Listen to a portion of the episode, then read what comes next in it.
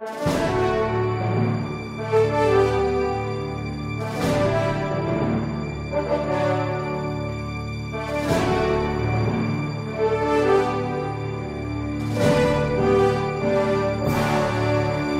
de responder hoje a pergunta de um internauta que escreveu preocupada.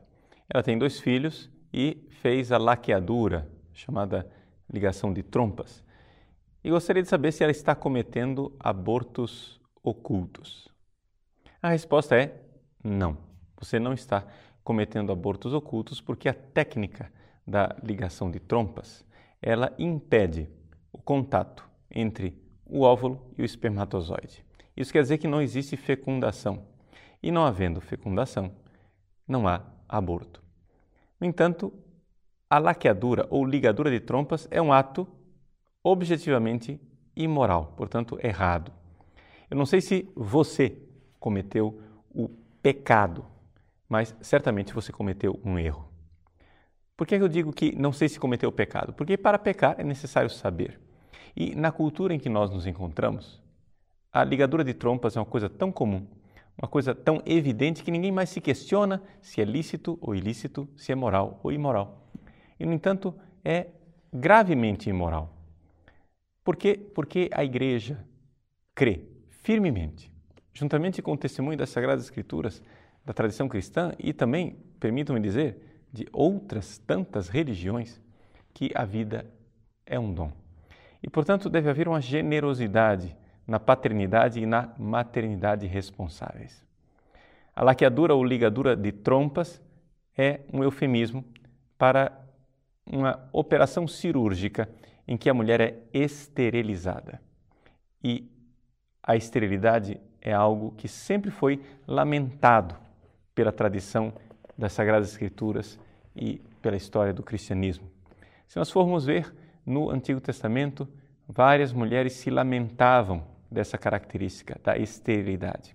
Se você for ver no Catecismo da Igreja Católica, no número 2374, você pode ler o seguinte: É grande o sofrimento de casais que descobrem que são estéreis.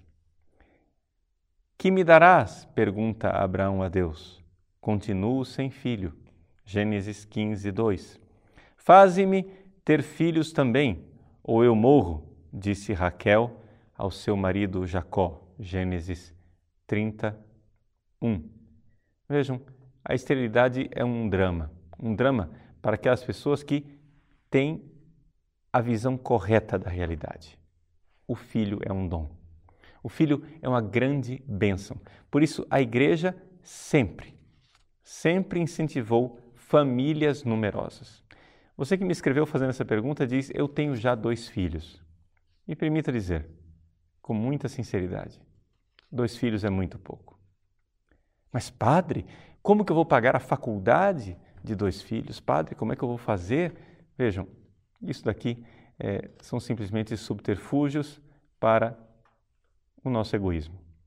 Se nós fôssemos generosos, veríamos que existe realmente generosidade e que a missão do casal de ter uma família numerosa e fecunda é algo maravilhoso. Existe generosidade em ter muitos filhos. Ter uma família numerosa é uma bênção de Deus e por isso a esterilização só pode ser lamentada.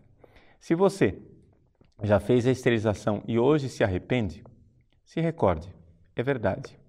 Você já não tem a possibilidade de ter filhos. Então, faça algo para que essa sua generosidade floresça. Por quê? Porque o estado de alma de uma pessoa é que é importante.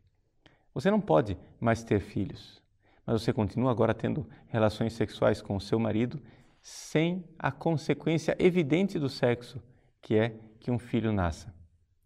É necessário fazer penitência. É necessário você ser generosa para com crianças órfãs, abandonadas, que não têm pai. Quem sabe até adotar filhos se você sentir que dá conta do recado, que isto é pedido por Deus e é evidente, se seu marido estiver de acordo. Lembre-se que por fazer a laqueadura, a ligadura de trompas, você cometeu um ato objetivamente imoral. Mesmo que você não tenha pecado conscientemente, é algo que tem consequências para a sua vida sexual. Daqui para frente, você sabe perfeitamente que pode ter sexo sem ter filhos. E isto é algo que espiritualmente não faz muito bem às pessoas. Sexo sem a consequência do sexo é algo que não é natural e não somente, não é espiritualmente fecundo. Porque a sexualidade humana, ela está intimamente ligada a essa realidade da fecundidade. O caráter unitivo e fecundo da sexualidade foi claramente defendido pelo magistério da Igreja, evidentemente atestado pela longa tradição de dois mil anos da Igreja Católica, e não somente isso, apresentado de forma indubitável nas Sagradas Escrituras. Essa unanimidade de magistério, ensinamento dos santos e Sagradas Escrituras não deixa nenhuma dúvida. A ligadura de trompas é um ato que não está conforme à vontade de Deus.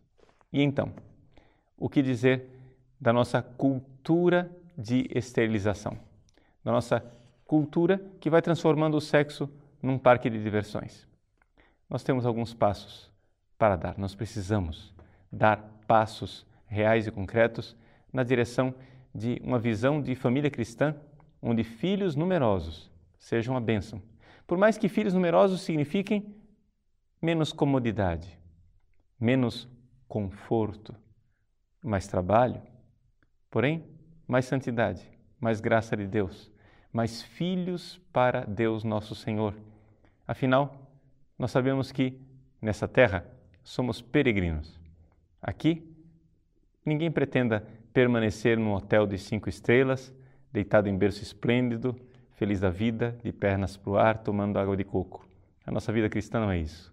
A vida cristã é sim empenho, sofrimento, carregar a cruz, vivendo alegremente e feliz, porque Deus nos amou morrendo na cruz por nós e nos dará o prêmio eterno de uma vida com numerosos, numerosíssimos filhos e filhas de Deus.